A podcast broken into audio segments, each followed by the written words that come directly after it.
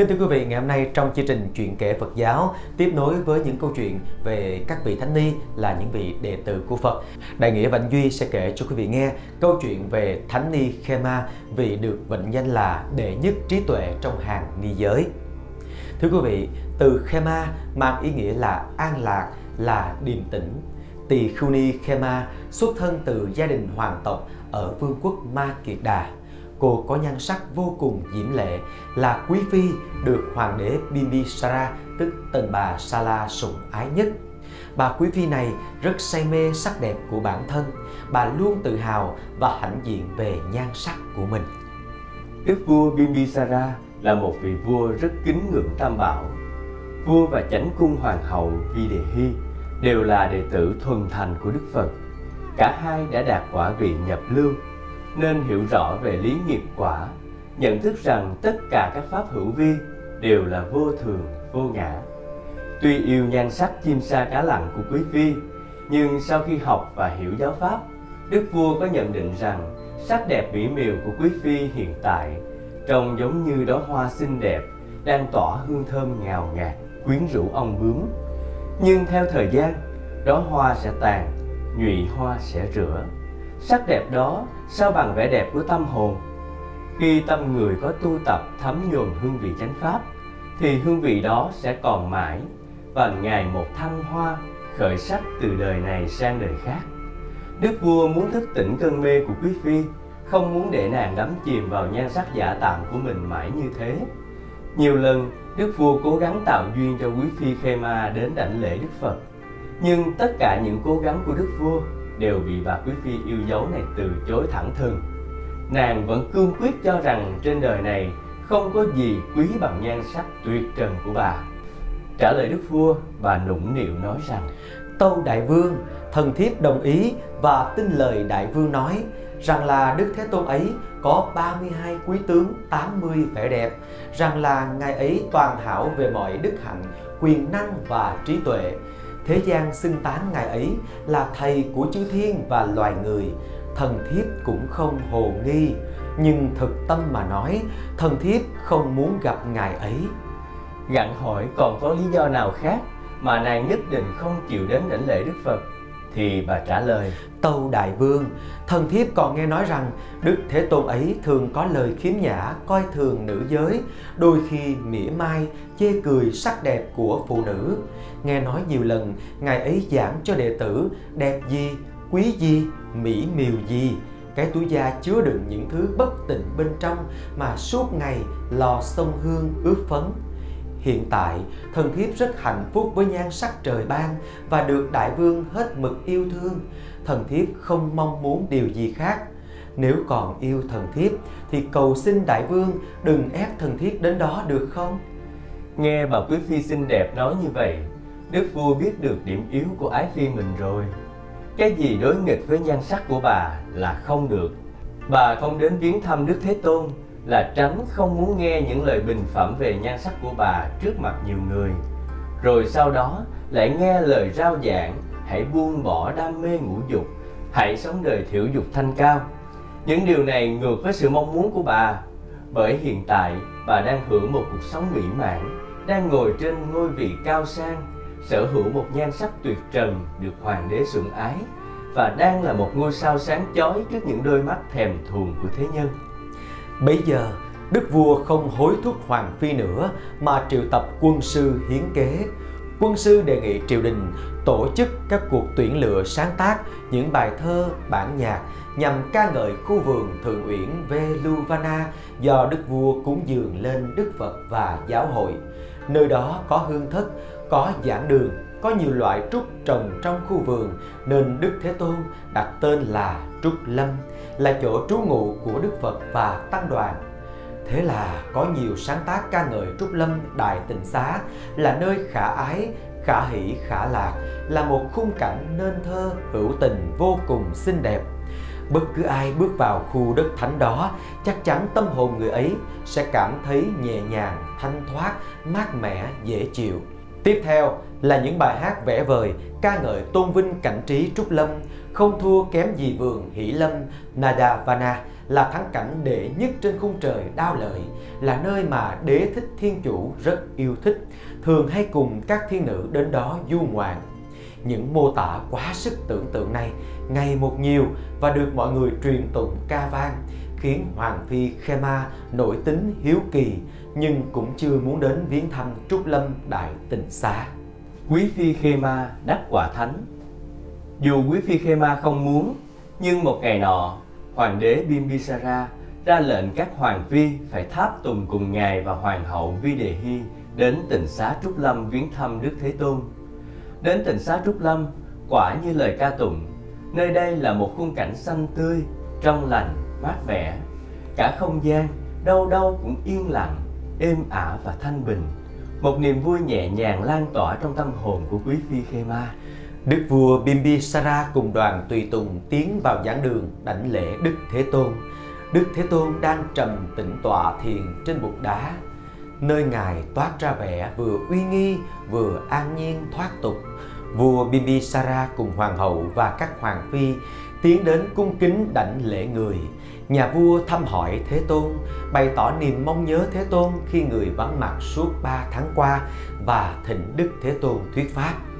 Trong lúc Thế Tôn đang giảng cho đại chúng, ngài đọc được tâm ý của Quý Phi Khema và biết đã đến lúc có thể chuyển hóa tâm tư của vị Quý Phi này. Ngài bèn dùng thần thông tạo ra hình ảnh một cô thiên nữ đẹp tuyệt trần đứng hầu quạt cạnh ngài. Nhìn thấy cô thiên nữ, Khema sững sờ kinh ngạc vì không ngờ bên cạnh Đức Thế Tôn lại có một giai nhân tuyệt sắc như thế. Trước giờ, bà nghĩ chỉ một mình bà là người xinh đẹp nhất, đẹp hơn cả chánh cung hoàng hậu. Nhưng hôm nay, sánh với nhan sắc của nàng thiên nữ, thì nét đẹp của bà chỉ ngang với ánh sáng lập lòe của những con đom đóm nhỏ mà thôi. Còn nàng thiên nữ kia thì rạng rỡ như trăng rằm trùm khắp. Khema thầm nhủ, từ trước đến nay, ta chưa hề thấy một mỹ nhân nào tuyệt sắc như vậy. So với nàng, ta thật xấu xí. Hoàng Phi Khema quay sang nói với tỳ nữ bên cạnh, em trông người con gái đứng bên cạnh Thế Tôn kìa. Ôi chao, cô ấy từ đâu đến mà đẹp tuyệt trần đến vậy? Người tỳ nữ trả lời trong sự ngạc nhiên, dạ thưa Hoàng Phi, còn chỉ thấy có một mình Đức Thế Tôn mà thôi ạ. À. Hoàng Phi ngỡ ngàng khi nghe tỳ nữ nói thế. Bà dán chặt ánh mắt của mình vào cô gái và tự hỏi, cô ấy thật là đẹp, đẹp tựa như một thiên thần, vậy mà không có ai nhìn thấy nàng sao? Thế Tôn bảo thân thể này là đáng chán, mà lại có một tuyệt sắc giai nhân đứng cạnh bên người. Xem ra, người không hề khinh thường sắc đẹp như lời thiên hạ đồn đại. Bản tánh kiêu ngạo của bà Hoàng Phi bị vẻ đẹp thần thánh của thiên nữ lung lay, và dường như bà có vẻ tự hạ mình chịu thua. Hoàng Phi Khema chăm chú theo dõi, không rời từng cử chỉ nhẹ nhàng phe phẩy quạt của thiên nữ. Đôi má hồng mịn, cặp mắt long lanh, mái tóc óng ánh bồng bềnh, đôi môi mọng ngọt chúm chím, nửa như mỉm cười, lộ hàm răng trắng đều như ngọc, nửa như lại miếm môi nũng nịu, trông thật đáng yêu làm sao. Thời gian vừa đủ cho bà Hoàng Phi mê mệt với nét đẹp thanh tân của tiên nữ. Đức Thế Tôn tiếp tục biến hóa hình ảnh mỹ nhân này từ một thiếu nữ thanh xuân, dần dần thành thiếu phụ trung niên, rồi thành một bà lão già nua, lưng còng, má hóp, môi thâm. Đôi mắt sáng long lanh trong sáng ban nãy giờ trong tăm tối và mờ đục, hàm răng trắng đều như hạt bắp giờ rụng hết, chỉ còn lại một hai chiếc nhọn hoắt và vàng quánh chĩa ra ngoài. Nước miếng, nước dãi rỉ hai bên mép trông thật gớm ghiếc. Làn da trắng nõn nà ban nãy giờ nhăn nheo xám xịt, mái tóc đen óng ả giờ chỉ lưa thưa vài chùm tóc bạc còn dính lại trên da đầu nhăn nhúm. Cuối cùng, thân hình còm cõi yếu ớt xấu xí đó gập ngã xuống mặt đất, lăn lộn đau đớn, rồi chết dưới chân Đức Thế Tôn. Chưa hết, xác chết mau chóng trương sình, thối rữa, tan rã, chỉ còn bộ xương khô. Rồi bộ xương ấy cũng tan thành tro bụi, bay mất trong hư vô. Một tích cảnh này, Khema sợ hãi, kinh hoàng, toàn thân bủn rủn và thầm nghĩ, ôi, một hình hài trẻ trung đẹp đẽ trước mặt ta, chỉ trong phút chốc lại tàn hoại, biến mất nhanh chóng như thế sao? Thân xác của ta rồi cũng không thoát khỏi cảnh này. Ôi, ghê rợn quá! Đức Phật thấy bà Hoàng Khema đã nhận ra bài học vô thường, Ngài hướng về bà, cất lời trầm ấm nhưng đầy xác quyết. Này Khema, thân này là giả tạm, vô thường, không thể tránh khỏi sinh, lão, bệnh, tử. Thân này là bất tịnh, chỉ là cái túi da mỹ miều, chứa đựng bên trong những thứ hôi thối, dơ bẩn. Chỉ những kẻ si mê mới đắm say thân xác ấy. Ngay phút giây ấy, gương mặt Hoàng Phi chợt sáng hẳn ra. Bầu trời chân lý bỗng hé mở huy hoàng trong tâm trí bà. Bằng niềm tôn kính tam bảo tột cùng, bà chắp tay, quỳ xuống đảnh lễ và thổn thức thưa với Đức Thế Tôn: Bạch Thế Tôn, con đã thấy Pháp, con đã ngộ Pháp. Phạm tất cả những gì có sinh thì phải có diệt. Biết rằng Hoàng Phi đã chứng quả dự lưu, Thế Tôn dịu dàng nói tiếp: Này Khema, người đắm say ái dục giống như ruồi sa lưới nhện, chịu đau khổ ràng buộc rồi cuối cùng cũng tiêu tan. Chỉ có bậc trí tuệ tột cùng đã đoạn trừ ái dục mới có thể giải thoát viên mãn, đạt đến hạnh phúc tối thượng.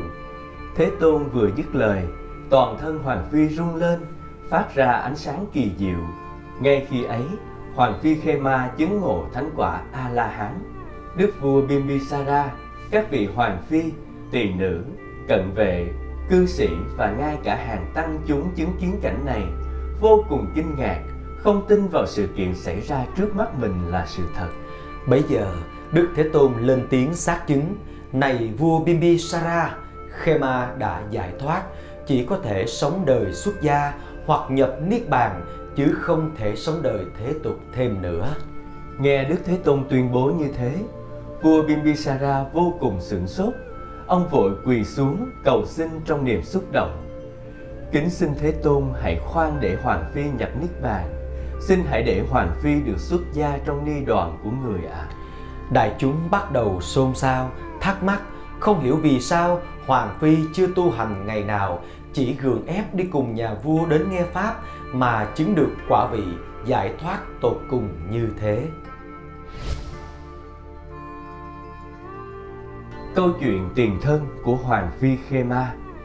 Không phải Hoàng Phi Khema chứng quả A-la-hán dễ dàng, do bởi bà được may mắn gặp Đức Phật Gautama như đại chúng nghĩ, mà do bà có căn duyên với Phật Pháp trong nhiều kiếp ở quá khứ. Kiếp nào bà cũng tu tập hành trì bố thí, tinh cần thiền định, thiền tuệ, giữ gìn giới đức và đã được Đức Phật Bayumuttara ứng chứng sẽ có ngày bà thành tựu viên mãn và trở thành vị tỳ khưu ni đại trí tuệ. Nay đủ duyên lành, Đức Phật Gautama đã dùng thần thông vén màn tử sinh, cho bà thấy sự vô thường của một kiếp người và đã rót vào tâm bà bài pháp khai ngộ tâm trí. Khema vốn có căn tu sâu dày từ thời cổ Phật Padumuttara cho đến kiếp vừa qua, vì thế bà mới thành tựu được đại nguyện chỉ trong chớp mắt ở thời hiện tại này. Chuyện kể rằng cách đây một trăm nghìn kiếp, từ thời cổ Phật Padumuttara, Khema sinh ra là một nô tỳ cho một gia chủ trong thành phố Hamsavati. Đời sống của cô rất nghèo nàn và cơ cực, nhưng dung nhan cô vô cùng diễm lệ, nhất là mái tóc dài thả xuống tận gót chân. Một hôm, cô gặp được trưởng lão Sujātā, vốn là đại đệ tử của Đức Phật Padumuttara, đang thong dong trì bình khất thực. Cô phát lòng tình tín nhưng không có tiền, chỉ có vài xu lẻ, đủ để mua một chiếc bánh ngọt. Cô thành kính đảnh lễ đặt bát cúng dường. Thấy cô có tấm lòng tịnh tín nên trưởng lão Sujātā gợi ý: Bánh thí tuy nhỏ nhoi nhưng tâm cô tịnh tín và vô cùng thành kính, thật là đáng quý. Cô có ước nguyện gì không? Thân phận con thấp hèn, nào dám ước nguyện gì. Chỉ mong ở một kiếp nào đó trong tương lai có cơ duyên được sống đời xuất gia, nhẹ nhàng thanh thoát như tôn giả vậy. Trưởng lão Sujātā khích lệ: Cơ duyên tốt đẹp sẽ tới và cô sẽ được toại nguyện. Được sự khích lệ động viên như thế nên khi nào có dịp, cô lại hoan hỷ đặt bát cúng dường, dù ít ỏi nhưng không bao giờ mệt mỏi. Trong một buổi lễ cúng dường lên Đức Phật và Chư Tăng, có sự tham gia của vua chúa, quan lại, thương gia, triệu phú, người ta đua nhau chuẩn bị thực phẩm, thuốc men, tứ sự nhiều vô số kể.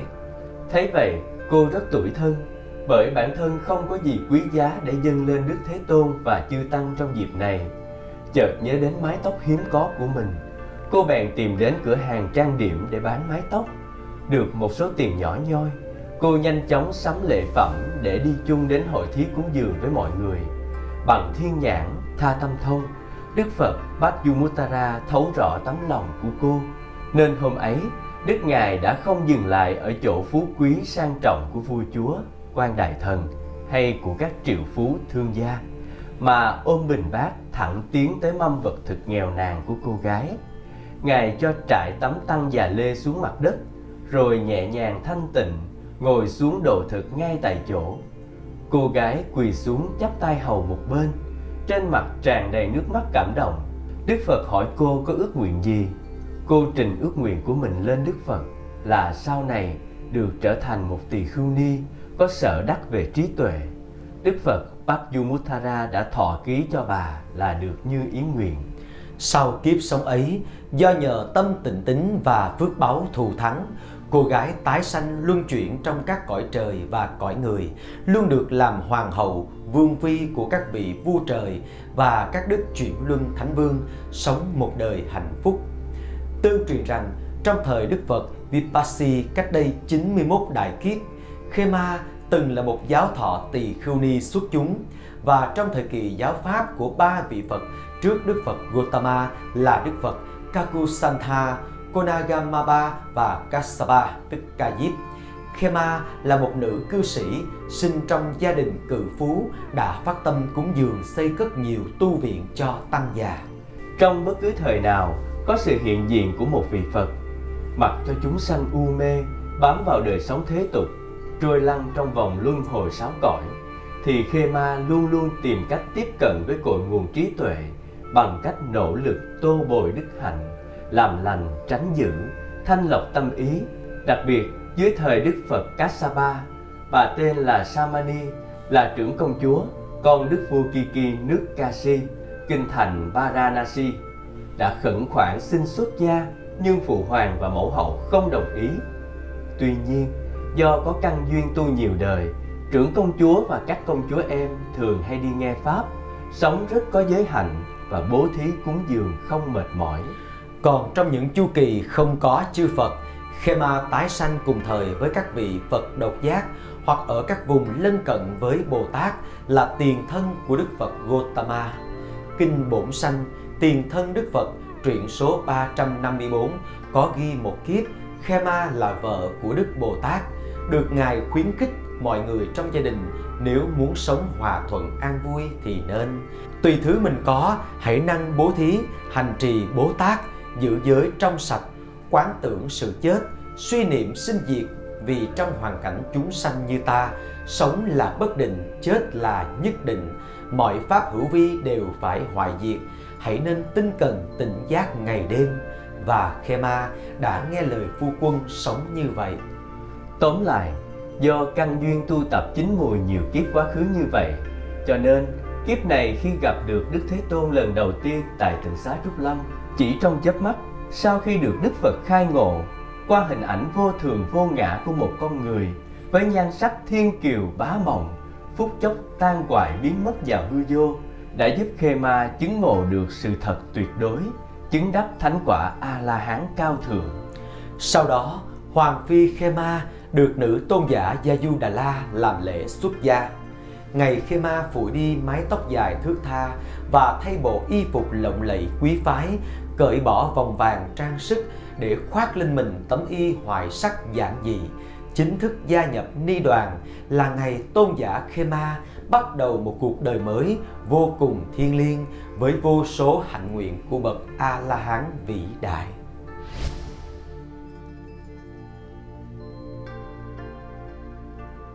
Trong các vị nữ đệ tử của Như Lai, có đại trí tuệ tối thắng là tỳ khưu Khema. Những vị A-la-hán là những vị đã đạt trí tuệ giải thoát tột cùng phủ trùm pháp giới. Mỗi vị có công hạnh sở trường tối thắng và hành đạo theo cách riêng của mình. Tôn giả Khema được mệnh danh là đệ nhất trí tuệ bởi Ngài có khả năng thấu hiểu mọi điều trong ba cõi. Nhờ thâm nhập giáo pháp vi diệu của Đức Như Lai và nhờ có tha tâm thông, thấu hiểu tâm trạng căn cơ của người đối diện, nên những lời giảng dạy của người đã giúp cho chúng sanh tin hiểu và chấp nhận được những điều sâu xa vi tế trong giáo pháp. Những hình ảnh ẩn dụ được Ngài khéo sử dụng để diễn tả những điều trừu tượng khó hiểu. Nhờ vậy mà có nhiều chúng sanh cảm phục, hoan hỷ tuân thành theo chánh pháp. Đức Thế Tôn đã khen ngợi rằng trong các vị nữ đệ tử của Như Lai có đại trí tuệ tối thắng là Tỳ khưu Khema. Vào một ngày nọ, vua nước Kosala là hoàng đế Pasenadi trên đường du hành, nghỉ lại một đêm ở vùng quê Toranabathu. Nhân dịp này, đức vua sai người hầu đi tìm một vị đạo sĩ trí tuệ hay một vị bà la môn trong vùng để ngài hỏi pháp. Người hầu tuân lệnh, đi tìm khắp Toranabathu, không thấy vị sa môn hay vị bà la môn nào cả. Người ấy trở về và tâu lên vua: Tâu đại vương, tại vùng này không có vị sa môn hay bà la môn nào để đại vương có thể ý kiến. Nhưng được biết có vị Tỳ khưu ni, đệ tử của Đức Thế Tôn, đang cư trú trong vùng. Đó là nữ tôn giả Khema, nổi tiếng là người có trí tuệ quảng bác về pháp học, pháp hành thâm sâu và là một luận giả tài ba. Đại vương có thể ý kiến vị ấy. Đức vua đến gặp. Sau khi đảnh lễ Tỳ khưu ni Khema, ngài đưa ra bốn câu hỏi về trạng thái sau khi tịch diệt của Đức Như Lai. Cuộc đàm đạo diễn ra như sau: Thưa nữ tôn giả, Như Lai có tồn tại sau khi chết không? Tâu đại vương, Thế Tôn không trả lời Như Lai có tồn tại sau khi chết. Vậy thưa nữ tôn giả, Như Lai không tồn tại sau khi chết? Tâu đại vương, Thế Tôn cũng không trả lời Như Lai không tồn tại sau khi chết. Thưa nữ tôn giả, Như Lai có tồn tại và không tồn tại sau khi chết? Tâu đại vương, Thế Tôn cũng không trả lời Như Lai có tồn tại hay không tồn tại sau khi chết. Vậy thì thưa nữ tôn giả, Như Lai không tồn tại và không không tồn tại sau khi chết? Tâu đại vương, điều ấy cũng vậy. Thế Tôn không trả lời Như Lai không tồn tại và không không tồn tại sau khi chết. Tôn giả Khema từ tốn đáp lời ngắn gọn như thế, bởi ngài hiểu Đức Thế Tôn cũng không muốn chúng sanh lẫn quẩn trong những câu hỏi huyễn hoặc. Vì tranh luận những câu hỏi giống như vậy chỉ làm hao tổn thân tâm, gây phiền não mê muội, đồng thời cũng chẳng có ích lợi gì cho việc tu hành chấm dứt luân hồi khổ đau. Thế nhưng nhà vua vẫn tiếp tục nêu thắc mắc: Thưa nữ tôn giả, do nhân duyên gì mà Thế Tôn không trả lời bốn thắc mắc trên? Tôn giả Khema nhìn nhà vua, lòng đầy thương cảm. Nếu vua cứ dính mắc với những câu hỏi ấy, muốn tìm đến tận nguồn tận gốc thì sẽ rơi vào cố chấp tà kiến. Trong khi đó, hành trình tu tập đi đến giải thoát giác ngộ thì phải tự tu, tự chứng. Như một người uống nước nóng lạnh, chỉ người đó biết, dùng lời giải thích người khác không hiểu. Với lòng từ bi mẫn, tôn giả mong muốn tháo gỡ những điều hỗn tạp ấy trong tâm nhà vua. Trước tiên, ngài hỏi vua Pasenadi: Đại vương nghĩ sao, nếu có một nhà toán học tài ba hay nhà thống kê thiện xảo, người ấy có thể ước tính được cho nhà vua có bao nhiêu hạt cát dưới đáy sông Hằng và số lít nước trong lòng đại dương hay không? Vua trả lời: Điều này chắc chắn là không thể được, vì hạt cát sông Hằng nhiều vô số kể, không thể đếm hay ước tính được, và đại dương thì bao la sâu thẳm, làm sao dò đến tận đáy. Bây giờ nữ tôn giả Khema mới trình bày rõ hơn: Cũng vậy, Đức Thế Tôn là bậc toàn giác, ngài cũng như đại dương bao la sâu thẳm vô cùng tận, ngài vượt ngoài mọi đo lường hữu hạn của thế gian.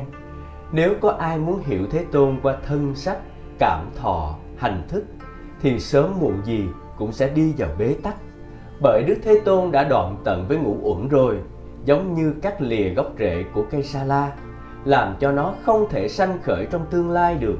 Vì vậy, không thể tìm thấy và cảm nhận bản thể của Đức Thế Tôn nơi những thuộc tính danh sắc ấy. Nếu có ai nói rằng Thế Tôn tồn tại hay không tồn tại, hay vừa tồn tại vừa không tồn tại, hoặc không tồn tại hay không không tồn tại sau khi nhập Niết Bàn, đều không phải là tri kiến đúng đắn. Nhà vua hoan hỷ, tinh thọ lời giải thích thâm sâu của Tỳ khưu Khema. Ngài đảnh lễ Tỳ khưu Ni rồi ra về. Một thời gian sau đó, vua Pasenadi có dịp đến đảnh lễ Đức Thế Tôn. Nhà vua cũng thỉnh cầu Đức Thế Tôn trả lời bốn câu hỏi như thế. Thế Tôn đã trả lời với ngôn từ và ý nghĩa không khác gì với nữ đệ tử Khema. Điều này khiến đại vương Pasenadi hết sức ngạc nhiên. Nhà vua liền kể lại cuộc đàm luận với tôn giả Khema cho đến đại giác và không hết lời tán thán bậc thánh ni có trí tuệ tối thắng trong giáo đoàn của Đức Phật.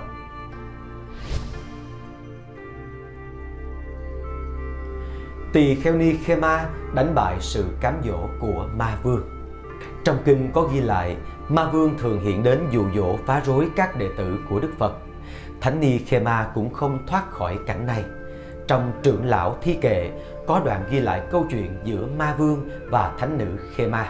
Đại ý là vào một buổi sáng đẹp trời, có một chàng trai trẻ với dáng vẻ thanh tao, mặt mày sáng sủa, quần áo bảnh bao, trên tay cầm một cây đàn, ngồi xuống ở gốc cây cách tôn giả không mấy xa. Mắt hắn ta lim dim, bàn tay lướt nhẹ trên dây đàn, dạo lên khúc nhạc gợi tình lả lơi. Dạo xong một dòng nhạc, hắn dừng lại và tiến tới gần tôn giả Khema, cất giọng quyến rũ. Này hỡi nàng tu sĩ trẻ đẹp xinh tươi như đó hoa mùa xuân, ta cũng tràn đầy nhựa sống thanh niên, cớ gì chúng ta không cùng nhau rong chơi, hưởng thụ khoái lạc. Hỡi giai nhân, hãy cùng ta chắp cánh phiêu bồng khắp nơi cho thỏa lòng mong ước. Với đạo nhãn thanh tịnh, Khema nhìn thấy rõ đó là một ma vương đội lốt người. Gương mặt hắn dữ tợn và hung bạo, đôi mắt đỏ rực tràn đầy dục vọng. Tôn giả cất giọng trầm tĩnh trả lời. Này ác ma, hãy dừng lại mọi sự mời gọi. Ta đã nhàm chán từ lâu thân thể mỏng manh, ô uế, chứa đầy bệnh tật. Tâm ta đã nhổ sạch cây ái dục. Ái dục như gươm giáo, bén nhọn, chặt vào tấm thân năm uẩn, làm đau đớn thân xác và tâm hồn. Cái ngươi gọi là khoái lạc, với ta chẳng có gì là vui thú. Hãy đi vào rừng núi mà tìm gặp các đạo sĩ thờ thần mặt trời, thần mặt trăng, thần lửa. Những người này nhầm tưởng và cố chấp, cho rằng mình đã thanh tịnh, hiện ở trong quyền lực của nhà ngươi đấy. Còn ta thì đừng hòng. Ta đã là đệ tử của Đức Thế Tôn, bậc toàn giác. Ngài là vị thầy tôn quý nhất trong tam giới. Giáo pháp của Thế Tôn như ánh mặt trời, phá tan màn đêm tăm tối của vô minh chấp ngã, dẫn dắt chúng sanh thoát khỏi luân hồi đau khổ. Ta nay đã chấm dứt tất cả lậu hoặc, đã ở ngoài quyền lực của ngũ ma, trong đó có cả ngươi. Ác ma, hãy tan vào bóng tối đi. Ma vương biết rằng mình bị thất bại, hắn gầm lên giận dữ rồi biến mất. Cảnh vật nơi đây vẫn vắng lặng như không có gì xảy ra. Tôn giả Khema vẫn ngồi đó trong tư thế kiết già, thanh thoát, bình an và tự tại.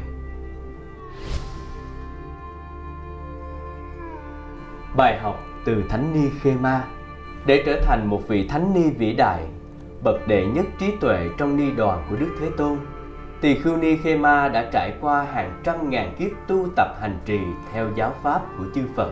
Chung quy là bố thí cúng dường, thiền định, thiền tuệ, thanh lọc thân tâm trong sạch. Nhiều đời, Ngài được sanh ra cùng thời với chư Phật và Thánh Tăng, trực tiếp được các Ngài động viên và khuyến khích tu tập. Những chu kỳ không gặp Phật thì lại gần gũi với các vị độc giác Phật hoặc Bồ Tát là tiền thân của Đức Phật Gautama. Đời nào kiếp nào, Ngài cũng kiên trì quyết chí tu tập miên mật, tạo biết bao nhiêu công đức và phước đức. Cho tới thời Đức Phật Gautama, đại duyên chín mùi, Ngài đắc quả A-la-hán cao thượng và sau đó được Đức Phật giao cho nhiệm vụ giáo huấn ni đoàn. Tuy đã là một A-la-hán, nhưng Ngài vẫn luôn công phu hành trì để phát huy trí huệ ngày một sâu sắc hơn. Từ trí tuệ của Ngài, những đạo lý thâm sâu đã được giảng giải chi tiết tường tận, khiến cho mọi tà kiến mê lầm bị dập tắt. Ngài đã đưa vô số chúng sanh đến với chánh đạo và để lại cho chúng sanh bài học cao quý về sự vô thường của xác thân và sự nguy hiểm của ái dục.